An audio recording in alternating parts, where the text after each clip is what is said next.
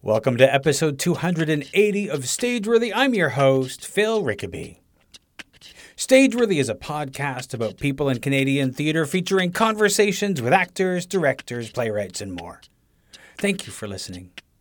If you've enjoyed listening to Stageworthy and you listen on Apple Podcasts, please consider rating the podcast with five stars. If you're so inclined, you can also leave a review. Your ratings help new people find the show. And if you know someone that you think will like Stageworthy, tell them about it. Some of my favorite podcasts became my favorites because someone I knew told me about them. And remember, you can find and subscribe on Apple Podcasts, Google Podcasts, Spotify, and everywhere you get podcasts. You know, I don't think I've mentioned the fact that I started a Patreon on the podcast. You might remember that last year I created an audio drama for Christmas called Saint Nick and the Big F Up. And I enjoyed making it so much that I decided to create another audio drama for next Christmas. To help support that, I started a Patreon. For those who don't know, Patreon is a membership platform that helps people like you support creators. For a monthly subscription fee that goes directly to the artist, you can help a creative like me create something new. For me, I'm taking my subscribers on the entire creation journey. Through posts, video, and live streams, Patreon subscribers will come with me for the entire process, from brainstorming to writing to recording, right through to the release of the project. And for some subscription levels, I'll even create a special early release version of the project just for them. You can follow along at patreon.com slash Phil Rickaby. You can find Stageworthy on Facebook, Twitter, and Instagram at StageworthyPod, and you can find the website with the archive of all 280 episodes at StageworthyPodcast.com. If you want to drop me a line, you can find me on Twitter and Instagram at Phil Rickaby, and my website is philrickaby.com. My guest this week is performer, writer, and director Connor Wiley.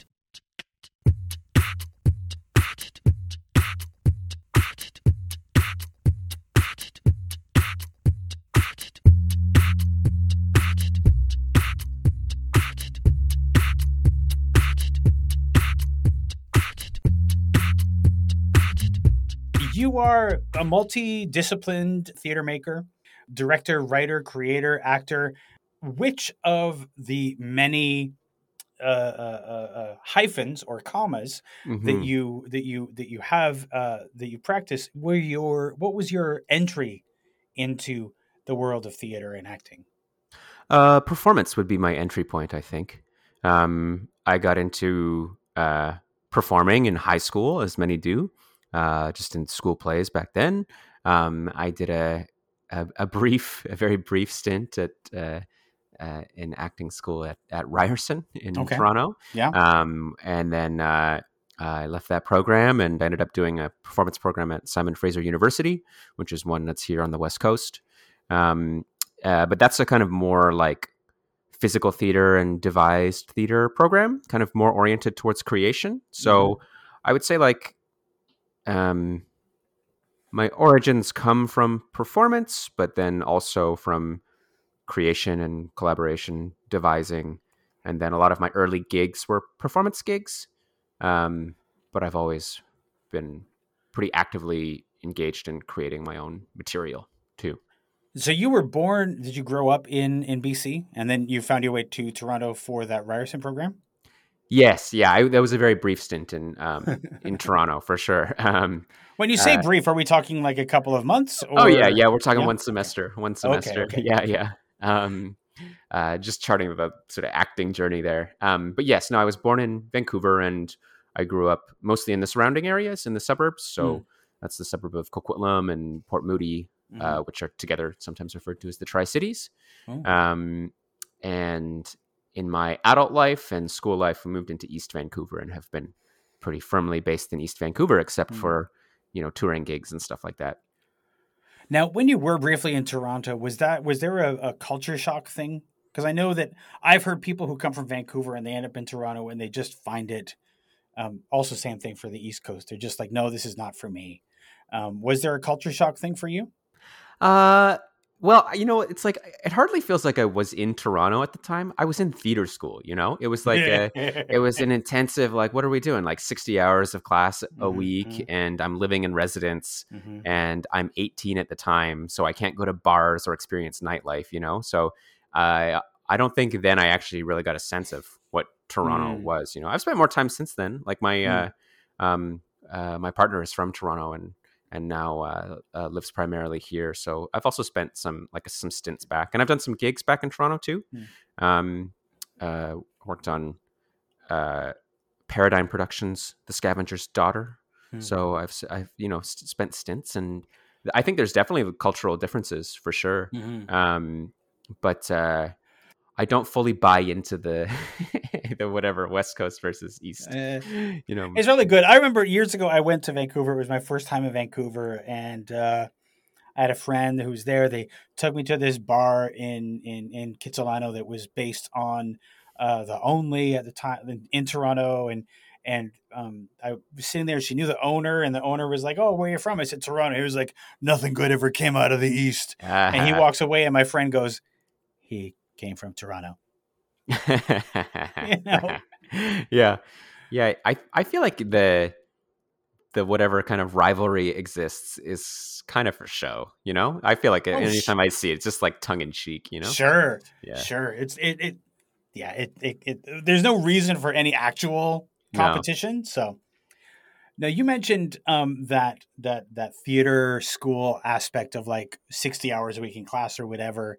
I remember being in theater school and I was at George Brown College, and the college was kept sending out these notices and making sure that we knew, oh, there's like a, a pub night at the thing, and there's a this and a that, and we would always be like, you guys have no idea what's happening here.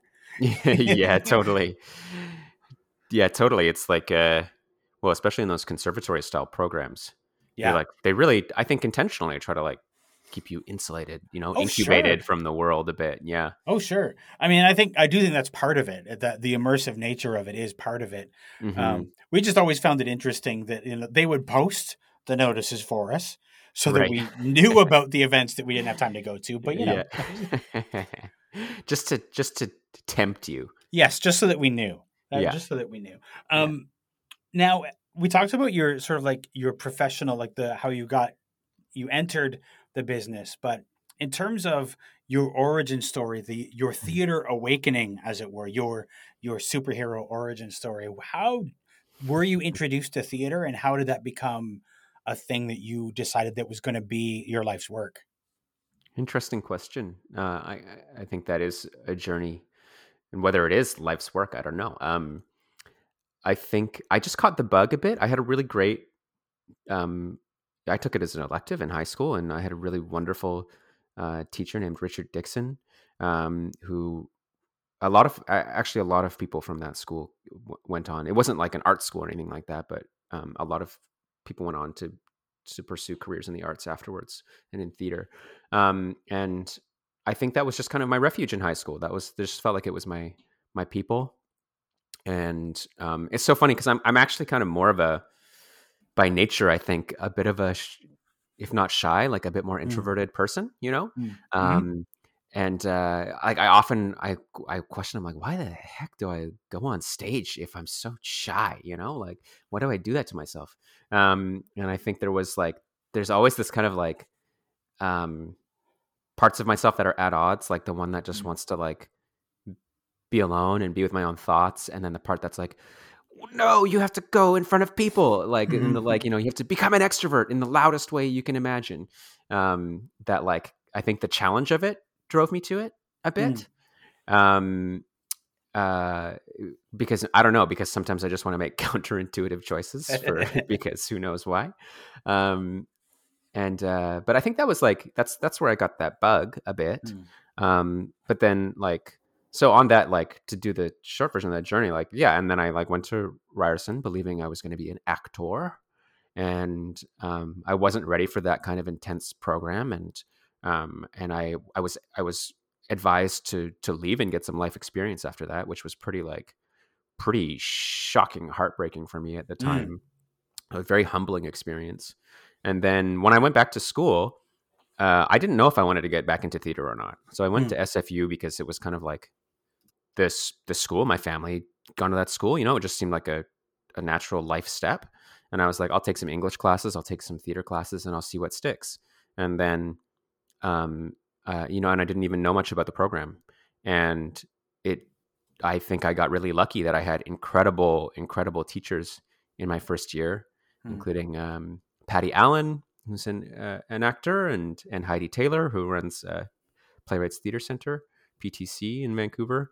Um, and then really great teachers the next years. And it was like a really, it, it, actually was culturally very different, you know, like I think Ryerson had that kind of like intensity about the conservatory program there mm-hmm. and a, um, a kind of uh, maybe a bit of an older school mentality about it. Yeah. And, and SFU was much more, um, uh, collaborative and exploratory for my experience anyway. Mm. Um, and not to say that, you know, there isn't a place for either or, but it turned out that the nature of SFU really jived with my kind of creativity hmm. uh, in a much more like synergistic way, I would say. So I would credit SFU in terms of hmm. like changing my methodologies and attitudes about creating theater and the kind of like politics of that school really imprinted on me.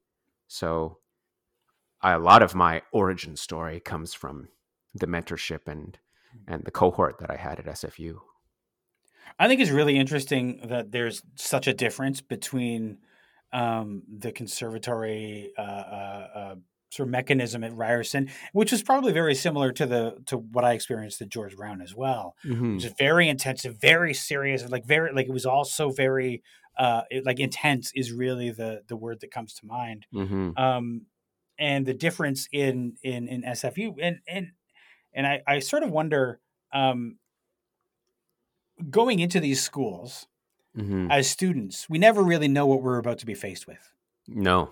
Yeah. You know, we go and we're like, all right, so this is this is what it's going to be, and we don't know if we're going to like jive with that program. Mm-hmm. You know, mm-hmm. and totally, it's almost like somehow there has to be a better way to be like, all right, so the program here is like this. If you work well like that, then great. But if you don't, then maybe you want to go to a school where, like this, you know? Yeah. It's just like you sort of just get stuck with whatever school system you have. And in some cases, uh, they have a history of abuse in some of those schools. Mm-hmm, absolutely. Yeah. I mean, also, though, I mean, how would you know when you're if you're coming out of high school and you're 18 years old like how would yeah. you know how would you you know when i went to ryerson i was like oh yeah this is for me you know like this is the where i'm supposed to be and this like intensity is going to help me mm. like break through and yeah. discover who i am you know it was like the pressure cooker of that was going to be the right thing for me and i was going to rise to the occasion you know mm. and and and over you know in my adult life i have realized that that kind of mentality is actually really not healthy for me you know? Some people can thrive in those situations and for me it can become quite toxic you know? It just like actually reduces my ability to see broadly mm-hmm. and just gets me on this like one track mind of like succeed or fail you know? It's just not it's just not useful for me. Yeah. There, there of course would be no way to know what, what works especially when you come in that young. I remember mm-hmm. when i was in theater school our head of acting used to always say you're all just so young. Yeah if only you'd come to me five in five years or something like that. And we were all like, but we didn't. We're here yeah. now. Yeah, you're you like, know? wait, I can't wait five years to yeah, come. I'm not going to wait five years to become no, an actor. Fuck you, old man. Yeah. But you know, um, there's also. Uh, I've lost my train of thought, but that's all right. Um, there's there's this this idea of of um, you know when you're 18, especially for these programs like at Ryerson and at George Brown, where they have that whole like our job is to tear you down and then build you back up if you were older than 18 or 19 when you went to that school, there are things that happened in those programs that I know when I was older, I would be like, no, fuck you. That's not how we do this. Yeah, absolutely. They kind of need you in some programs, like really young and naive and malleable, mm-hmm. which is kind of a little bit about that, uh, that abuse thing, I think. But I absolutely think so. Yeah. Interestingly, if I may share this anecdote, like culturally Please, yeah. different, yeah, is that uh, one of my mentors at SFU, um, uh, Penelope Stella, uh, who is now retired, um, has this wonderful um, opening lecture that she gives to every uh, theater student, and it's called the Strip Down Lecture. And she kind of outlines the kinds of ways you get stripped down that theater school strips you down you know and it also maps onto like character work and stuff like that. So for one thing it's like um uh like phys- there's a physical strip down in which you're gonna get like you're gonna be hungry you know? Like you're gonna it's you're gonna you're gonna go through physical changes as you go through the Mhm. exhaustion of theater school right? Um and uh and and then she kind of outlines the like ways in which you can have a healthy relationship to this strip down and ways in which you can have an unhealthy relationship to that strip down right? Like so one of the ways is to like become a bit comfortable with hunger right? Like you need to develop a certain amount of stamina um uh eh, but also to like nourish yourself with food and healthy things you know? Um but as you go through this physical strip down you're also going to be tempted in towards things like addiction to substances to alcohol um to to bad foods etc like so she really like takes this apart in many different ways. So there's a physical strip down there's an emotional strip down there's a, a social strip down um uh, a spiritual strip down um all these different ways in which you can be stripped down and and Mm. they also apply to things that like that these theater schools that we're talking about do do you know like you do get emotionally stripped down you know um but one thing that penelope says is um she will and and also she says you know like the fact that you can get stripped down in these ways is not a bad thing you know? Mm. it's just a thing that can happen you know? And there's different ways different avenues to get there. But she said she said to us like i will never force you to do that. You know i will never forcefully or manipulatively strip you down spiritually emotionally etc if you want to go there you have to give yourself permission to go there. Hmm. if you go there it's up to you you know? And so on one hand you know i do think that some people sometimes like benefit from from help from mentorship to like get you to those places right? Because because those kinds of vulner- vulnerabilities can be very useful right? They can be they can be um uh very useful for performance and and for creation. But Mhm. but it, unless you can know how to manage it it can also be extremely dangerous so part of her philosophy was yes you can have you can go to these places in some cases you know it will benefit your work to go to these places but you take responsibility for getting there yourself and for caring for yourself in those places Hmm. so eh, interesting to like you know give the students that kind of agency over that journey um Yeah. Mhm. That's such a such an important important difference. I remember um, when I left theater school, remembering like they were like, "We're going to tear you down, and then we're going to build you back up." And Mhm. I I really felt like they'd done a great job of tearing me down, and I think a lot of my my classmates did as well. yeah Great job of tearing us down, not such a great job about the building back up. mm-hmm mm-hmm Um, now, as far as as being a theater creator, now this is probably not something that they talked about much at Ryerson in the time that you were there. Um, I know that when I was at George Brown, I, things change very slowly in the world of theater school. They don't we don't really deal very much with with the creation of theater mm-hmm. um, in a lot of theater schools, but the school that you went to was focusing on on creation and and and things like that. Um, Mhm. Was that where you felt the call to do that, or had you felt that before you got there? I think I had certainly felt that call before, but not known it. You know, not necessarily known that that was the call. Um, and once it was encouraged there, it absolutely took hold very quickly. Um, that I had this desire to create. I mean, I had in, in you know in high school, like I had been in you know media arts classes and made you know short films and things like that too. So I'd always had like a bit of a creator streak, but I think it was in at SFU when that really formalized. Hmm. hmm Now, uh, as far as creation goes, because you know, there's collective creation, there's writing. Do you feel called more towards the collective creation, or just or or sitting down and writing, or are they both equally powerful for you? Uh, they both have their appeals for sure. Like I am trained in collective creation um, and collaboration, and uh, I would say most of my work is built collaboratively. Um, but I, I think a lot of my collaborators would say, you know, I'm also very particular about what I want in many cases, you know, and um, just looking at like looking at my most recent project, if I may, um, K Body and Mind, it was a blend of like writing process and devising process. Hmm. Um, and you know, so in some cases it's like I'll write a thing and then we'll devise and we'll be like, oh, actually this scene functions way more via sound. You know, sound should take center stage here, and I have to rewrite the text to align with that. You know, um, but um, you know, I also have a habit if left to my own devices to really overwrite something. You know, to really mm. go way deep into my own um, into my own imagination uh, in ways that can be counterproductive in terms of collaboration. You know, like I have to like, ooh, do a big letting go process to be able to get it back into the collective creation mm-hmm. uh, or collaboration model. Um, uh, so I do a blend, I would say. In some cases, mm. it's very much collaborative, and in other cases, I am absolutely a control freak who would love to be able to do everything on my own. It's yeah. funny you talk about overwriting. Um, when when I write, I I've, over the years I've I've I've learned um, how I write. And mm-hmm. I learned that if I write on a computer, I will absolutely overwrite. okay. Yeah. I will end up having to cut so much. Yeah, yeah. So um, one of the ways that I, I learned how to trick myself was to write by hand, like get a notebook and write by hand, old fashioned style, as they say. And uh, then I, I underwrite. Mm. But it's in some ways it's better to underwrite because then you can build on it. And I do because then I do that when I transfer it from the written page into the digital page when I write mm-hmm. it onto the computer.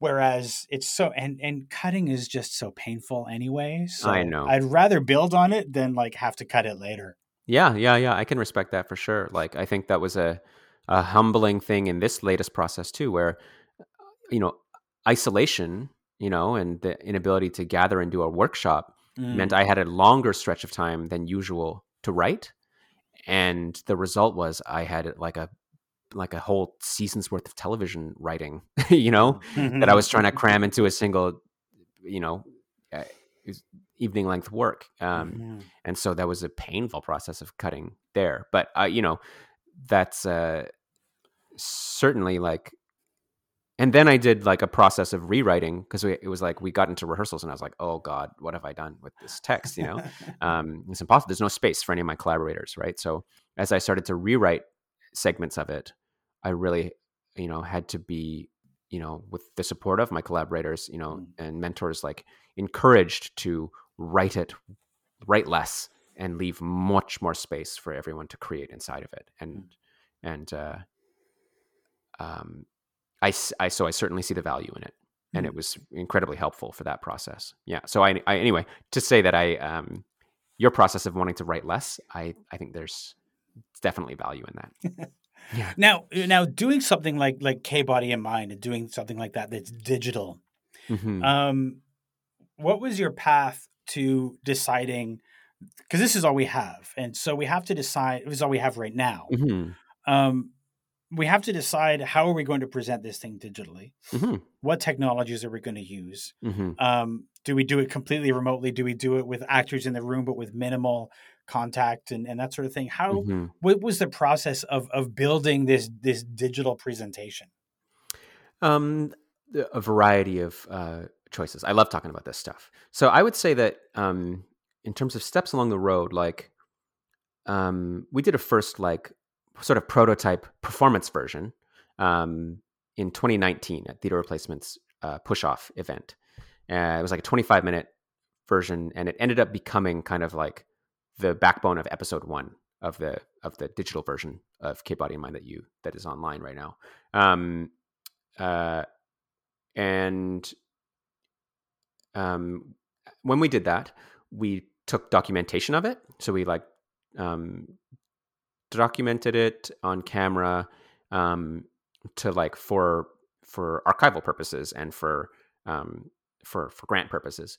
Um, but I learned we learned with that version that the style of performance mapped really compellingly to camera. Hmm. Um, uh, and I think this was kind of like one of the early um, moments when I recognized because I had been playing with these kinds of like styles of performance that were related to theater, this kind of minimalist style of performance and dissociated style of performance that I was kind of getting from like the sort of like New York style of minimalism that I recognize in the in the works of like Richard Maxwell in the New York City Players. Um, but then when we mapped it onto camera, I was like, oh, this kind of has like a David Lynchy vibe or like a uh, Yorgos Lanthimos vibe, who mm. made The Lobster. Um, and I was like compelled by its like applications on camera. Mm. So it always held in the back of my mind that when we were done the live performance, I would consider adapting it to camera, you know, like a, to a web series or a TV series or a film or something, you know, like that, that was an exploration that I wanted to do. Um, and so when the pandemic made it very clear that um, we wouldn't be able to do a live version in the way that we had uh, planned to do it, um, that pivot already made some sense, you know? And I, I, should also mention that my collaborator, my core collaborator with my collective, A Wake of Vultures, uh, Daniel O'Shea, he comes from a film background too. Like he did a film degree before he did a theater degree. So mm. we already have the expertise on the team, you know? Mm. Um, so, you know, I was looking at, we were looking at restrictions uh, provincially, looking ahead to November when we had our slated premiere. And it was like, and, you know, at this point, theaters have closed. And it was like, okay, I mean, uh, when, by the time we get to November, what are we looking at? Like maybe socially distant audiences of 50, maybe 20, maybe 10. And I was like, that is just way too much uncertainty for me. Mm-hmm, you know, mm-hmm. I, I, I do not have any interest in risking closure yeah. in the middle of our process. That would just yeah. that would just kill it forever, you know? So I was like, what is the version that I can do that feels still creatively fulfilling and also has the best chance of getting done? And so that's when we decided to do this this version, which is um, I, I, think we certainly leaned more towards camera techniques and film and TV storytelling, you know, and I rewrote a lot of it to mm. to fit a kind of episodic storytelling format with cliffhangers, with you know cold opens, with title cards. You know, like trying to trying to lean a bit more into this mini series format. Um, of course, we had to do it on a theater budget, so you know we still shot it in a theater. Um, we you know it's still ha- its its theater performance roots are still very visible. Um, but I also knew that like the the live stream option was never appealing to me uh, hmm. because um, uh, I think there are definitely times, eh, you know, and and useful applications for live stream, but like mm. what you lose is um, audio and visual fidelity, right? Mm. You're getting like crushed pixels, you're getting latency with sound. Um, uh, I was also like, and like when I watch something at home, it's always on an on-demand basis. You know, yeah. it's like I, I, what, when do I schedule to watch something at eight o'clock on a specific day? You know, so I just wanted it to, I, it was an experiment to see how much we could interface it with the ways of watching at home that we're used to.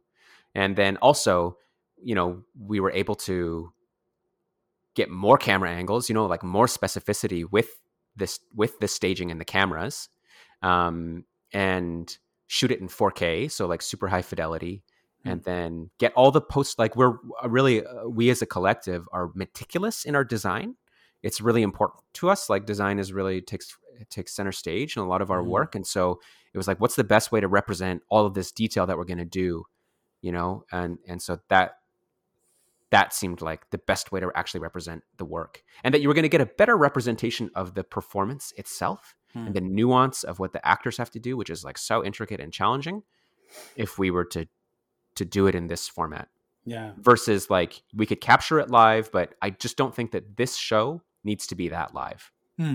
mm-hmm. Yeah, there's there you're asking all of the same all of the questions that I think um, are important questions mm. as far as like doing this sort of thing digitally. Um, you know, early in the pandemic, um, there was a lot of like, well, we're just going to do it, you know, and we're going to do it in Zoom and all yeah, this yeah. stuff, and and that's that's you know that's in in in many ways we were all learning this shit. Oh, for sure. And in a certain in some ways, I think that continuing to do that is really difficult because most of the people that we might be asking to come and see a show have spent all day in a Zoom meeting already. Yeah, yeah, yeah, for sure. And now we're asking them to sit in another Zoom meeting, but don't worry, this one's for entertainment purposes. And the brain yeah. just doesn't work that way. No, yeah. And uh, so it sounds like like the questions that you were asking were all about presentation and and how to do that, which I think are really super important questions. Mhm. Um, I mean, if you were doing something in the theater, you'd be talking about design and how to do it that way, which Mhm. of course, uh, you know, where it is more is harder to do if if it's entirely remote on Zoom or equivalent, and it's just like we all have our little squares and my bedroom's in the background or whatever. Mhm. Mhm. Yeah, totally. I mean, and it's tough, right? Because like, I think we latched onto Zoom because it was available, you know, Yes. and, and like, and no, Mhm. and no begrudging anybody. Like anybody who put anything out in the last year, like, hats off to you. One It was impossible to do. Um, but like, you know, Zoom was not designed for the purpose that we're using it. Uh, in terms of like uh, these readings or these presentations, like, so we're really Mhm. interfacing with a technology that I think is built for other purposes. Yeah, no, you're Um, exactly right. They built yeah. it for meetings and webinars and not for theater, and it, Yeah, it really does show. hmm Um, so yeah, I think we grabbed onto it because it was there, but Mhm. uh, um, there's you, you lose a lot. You know, there's a lot of things. You, what you gain wh- or what you maintain Mhm. via liveness, you lose a lot of other things that we love, like Yeah, person to person connection and Yeah. rhythm and timing and design. You know, so hard. Well, rhythm and timing become impossible when you're Yeah. doing a live stream and when you're doing Zoom. Yeah. Like you take into account that if it's just in Zoom, there's like a there is like this this I think 0.05 millisecond lag anyway. Yeah. regardless of what might happen between computer connections and things like that and internet connections. So it can be like this really chaotic thing, which makes things like timing or also the fact that like we can't control like which side of the screen each person appears on for everybody. Yeah, and So you it's can't like- you can't truly listen to what the other person. You can't look them in the eye. You can't, you No. know, like yeah, All of these essential important things are, are missing. yeah. Um, and I'm always fascinated by the ways that people make this stuff work in mhm, their own way. Um, it's just that, you know, every time it's like, huh, yeah, I really can't wait to get back into an actual theater. Mm-hmm. Yeah, no, totally. And I mean, like the, the places where I see it working still are like like the reason one of the reasons that I feel like K Body and Mine didn't make sense as a live stream too is because it doesn't re- really require any like audience interaction. You know, it's not live in that way. It's really more fourth wall kind of kind of Mhm, deal. mhm. and so like and it's so there's so there are some shows that feed off of audience interaction that like feel great like they're really fun to watch online and you're like typing into chat and you're spamming emojis into chat or you're Mhm, you know mhm. saying anecdotes in the chat that like makes it really fun and feel live in a different way you know Mhm. and like you know there's there's this endless performance content happening on twitch you know like there's streamers who are playing games or just chatting and talking to their subscribers for Yes. hours eight hours a day Mhm. who who understand this kind of you know this kind of engagement and i think that there are a lot of theater performers whose personalities and whose like engagement with audience actually fits really well with that you know that format Mhm. so Mhm. those are cases where i feel like yeah that totally makes sense but like uh, you know k body and mind was not one where we want people spamming stuff into the chat it's like one Yeah. to like turn the lights out put it on your projector or your tv and like Mm. watch it in the dark and get scared you know Mhm, mhm. yeah um so i think i i think it's case by case for sure Yeah. hmm Well, I think it, you're right. It is. It's like like I was saying. It's a design element, and so like finding the right medium for the piece and the right way to present it, which again we would do in a theater if we could. hmm You know, we would choose. We would make choices. We would make staging choices that are that are are are things that we we can't always do right now. But the Mhm. ability, the fact that you're able to do it, I think was was great. Oh thanks yeah and you know what i was also i've also been really careful to like to express to people that um uh and not that you're saying this but like that the version that we that we have made now this miniseries version is not just like a stopgap to the to the live performance when we Mhm. when when we when we decided to do this version like uh we as a collective so wake of vulture so that's dan and that's also my uh collaborator nancy tam who did the sound design and composition um that when we when we shift mediums and we do it all the time because we come from different backgrounds like we really shift you know? It's like we really make we really find out interrogate why and how to use these other mediums. Hmm. and so when i um i'm like uh, careful to say that you know the miniseries version is its own version you know? And it's a it's a completed work um not just like a stopgap on the way to to the theater um to the theater version too so on one hand like um uh, yes, we would make choices that would make sense in the theater, but in other cases, it was like if it doesn't make sense for the camera, then we're choosing the camera version. You know, Mm-hmm, we're going all we're going all the way into the other medium.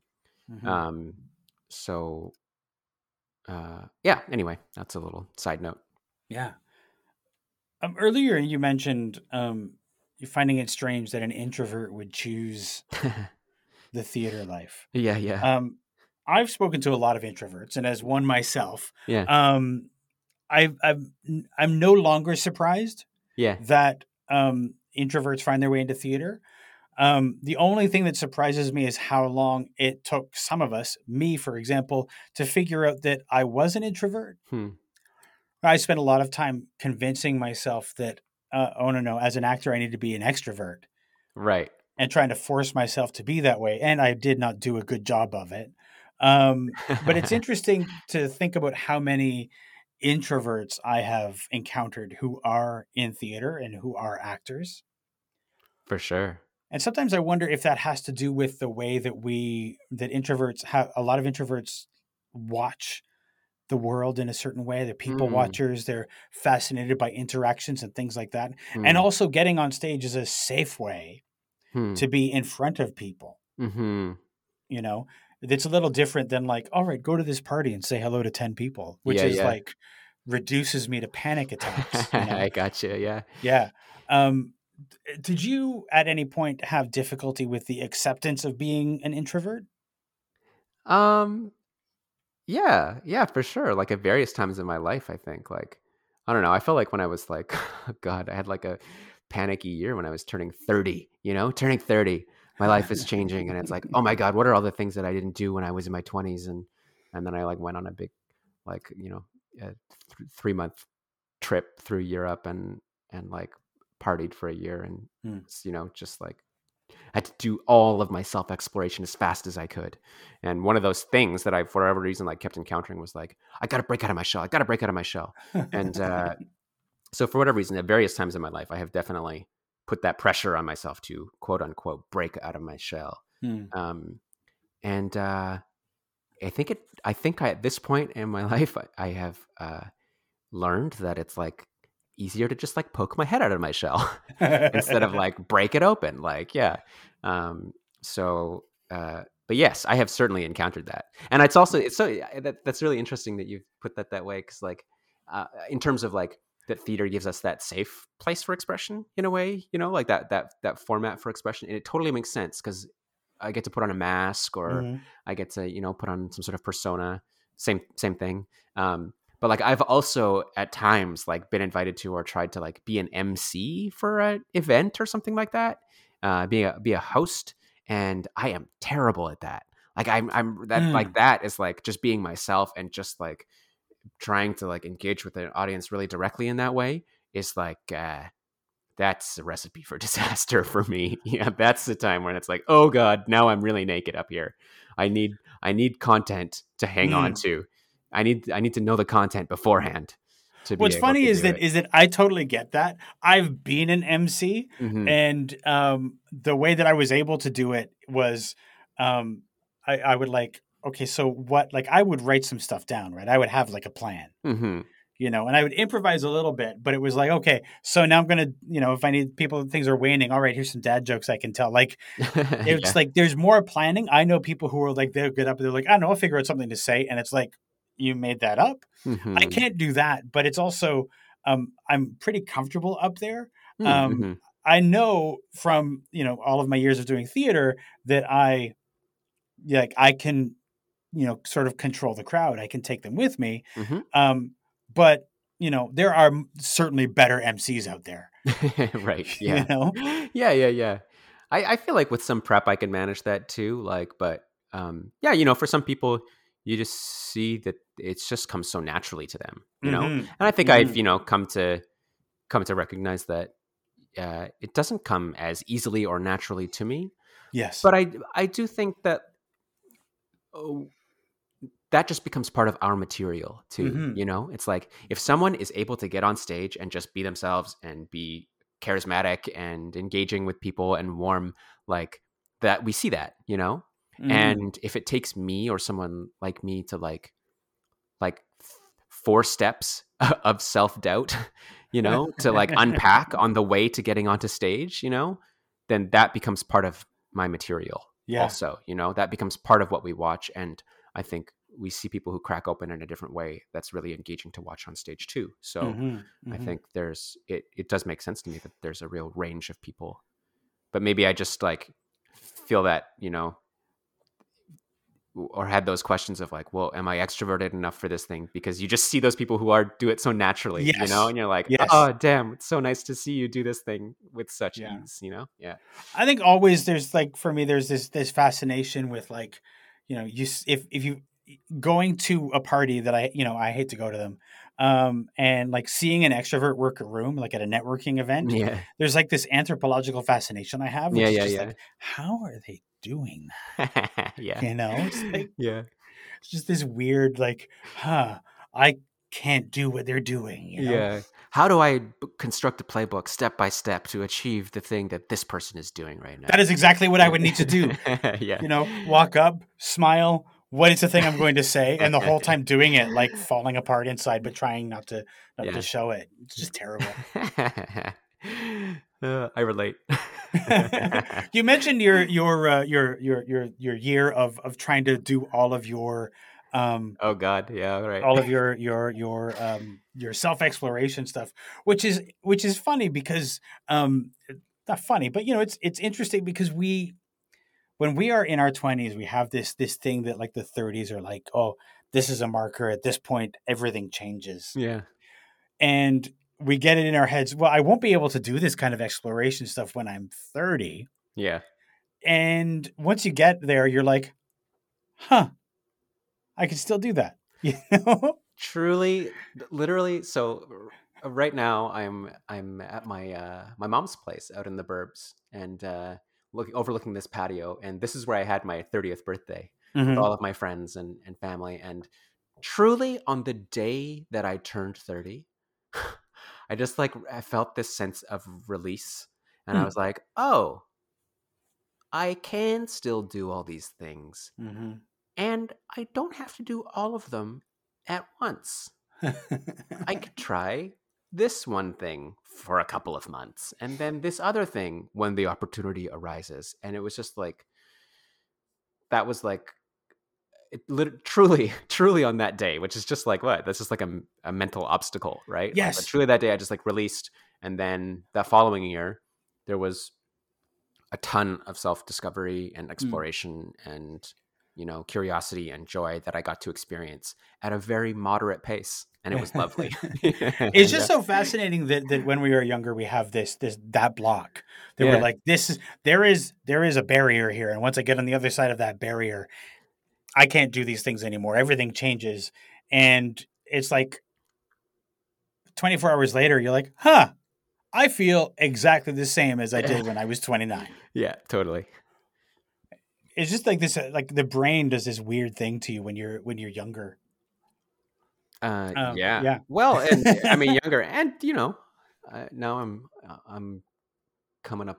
Well, I'm turning 34 in, Mm. in a few weeks, and uh, I don't, I I can't imagine I'm out of the woods when it comes to to this kinds of uh, uh, projected obstacles in my we, life. you know as as somebody who turned 50 last year hmm And you know, again, that's one of those things we don't say often. Once you hit Mhm. 50, you don't say it very often because you're like, people will think I'm really old if I say I'm 50.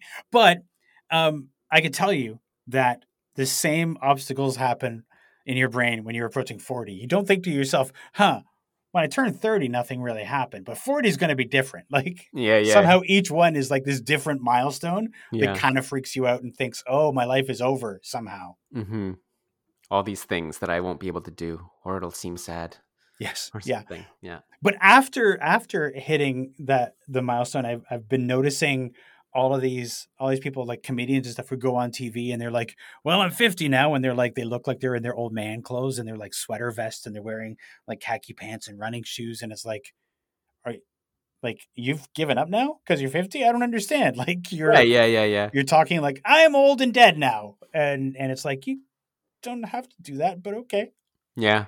Well, maybe it's maybe it's marketable. uh, i guess maybe it is maybe it is you Yeah. probably have something there um, question for you as far as like you know we're sort of like we're just sort of like for me, my company just hit the company I work at as my Mhm. day job just hit its like one year of our pandemic.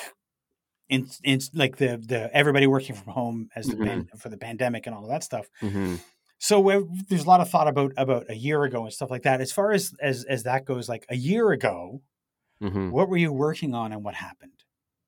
Yeah, man. Well, uh, a year ago, exactly a year ago, I was working on a project with theater replacement called Mine, which is a show that we, uh, it's a we perform it in Minecraft, the video game.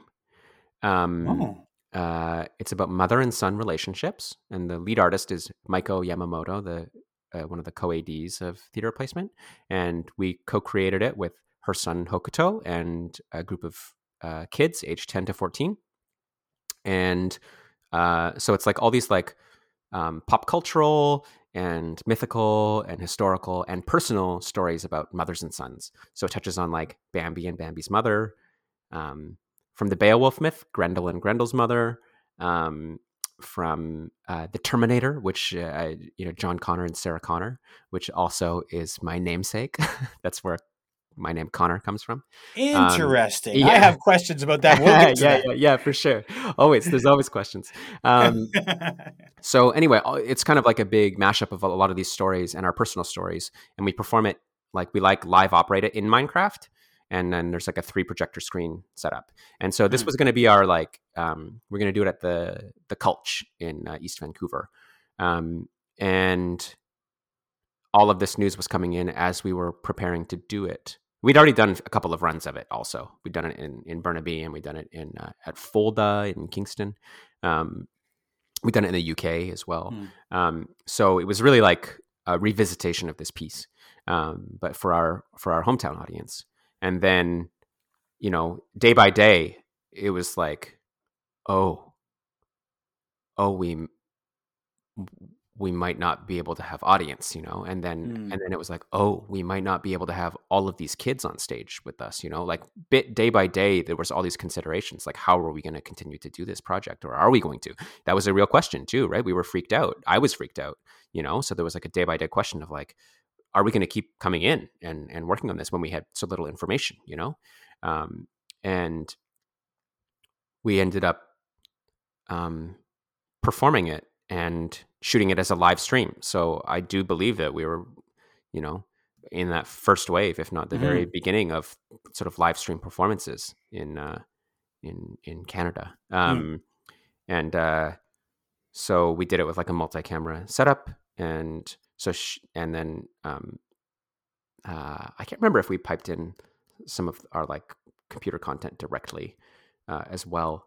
Um, but yeah, we performed that on on Twitch and uh, and Facebook Live, I think, Hmm. and that was the first experience where it was like, and it was a really engaging, kind of beautiful, cathartic experience too. Hmm. Um, and we had people, you know, engaging with us in the chat and in Hmm. ways that we never could have had before too, right? Like Mhm, mhm. there's a little there's a scene in it where it's just the kids and they're like riding horses through the city and they're talking about being lost and then hokuto looks at the audience and he says you know uh, how about you like has anybody else felt lost before and then we got like all these beautiful stories from people in the chat t- telling us about Hmm. times where they were lost you know Hmm. um, so it allows a kind of like instantaneous feedback that we never really got to experience in the live version. So, um, or in a different way, you know?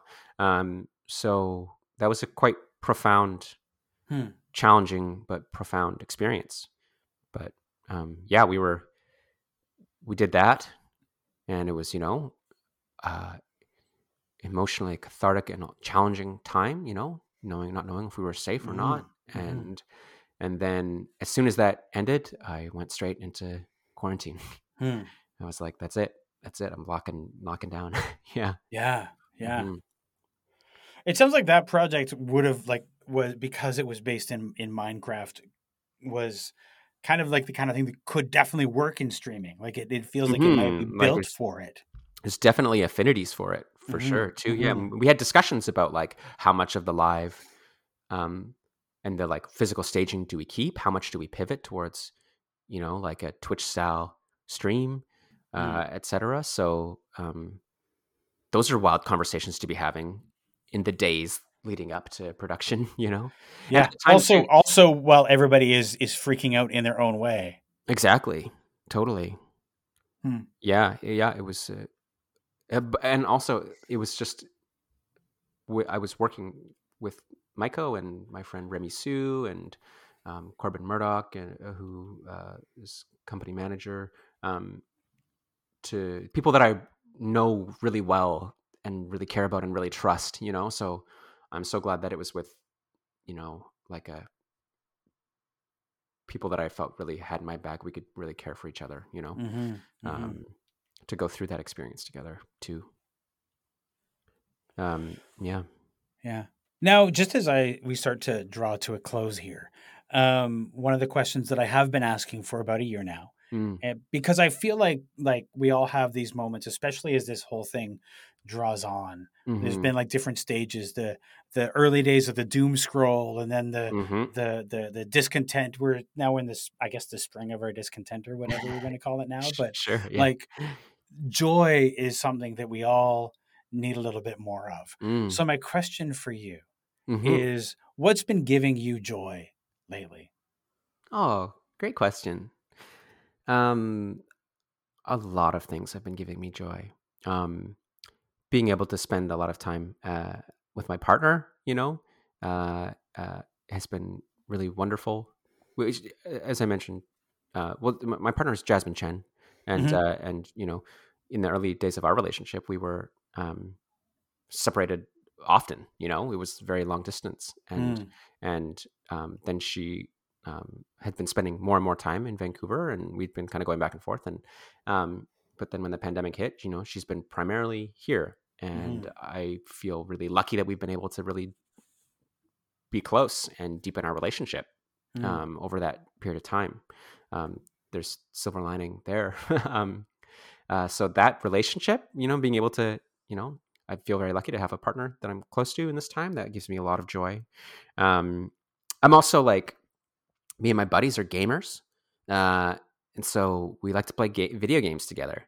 So right now we're playing a game called Valheim, which is this like uh, uh, Viking Viking game uh, where we're just like uh, we just like spend hours foraging for food and and and like it's like the game is chill enough that like you know five of us um so it's a bunch. There's like remy and uh, my friends dan and givanch and then Maiko uh, from theater replacement joins us as well. So it's like a real range of people that are like playing this game and, and it's like chill enough that we can just like be running around in in in virtual space but just like Mm. chatting about the world while we do it. So like we have a ton of fun doing that we basically like bumped up against the end of the content for the game because it's an early access. So now I just I built a theater inside of uh, inside of Valheim.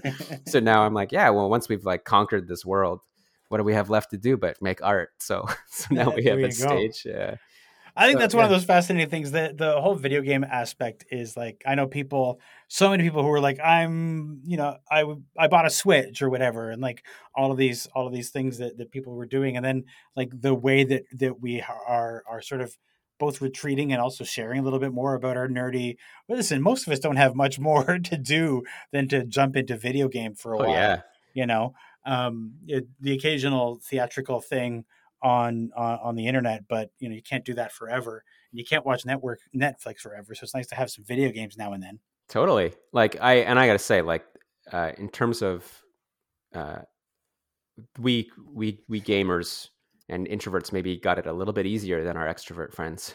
Um uh no, we're all having a- an incredibly difficult time don't get me Mhm. wrong but uh you know f- for you and i phil you know if if the pandemic you know this pandemic made us sort of isolate connect over distances you know but if Yeah. if it was a kind of pandemic that meant that you and i had to go to a party all the time we had to be in a you know we had to be amongst 20 people all the time and socializing all the time uh that would be a that would That'd be, be the worst pandemic for me ever that would be, be like the dire only way to survive this is to go to a party every night and socialize with 10 people a night yeah i'd be like i guess i'll just, oh just god i guess i'll just get sick and die yeah. Oh, but I, you know, I have a list of, of of of introverts that I check in on at least once a month, just to just because I'm like, I'm good. like yes, I have my moments, but mostly I'm good. Yeah. You guys, not so much. yeah. you know? Yeah. Yeah. Yeah. Important to check in. Yeah. Hmm Connor, thank you so much for for talking with me tonight. It's been a real pleasure.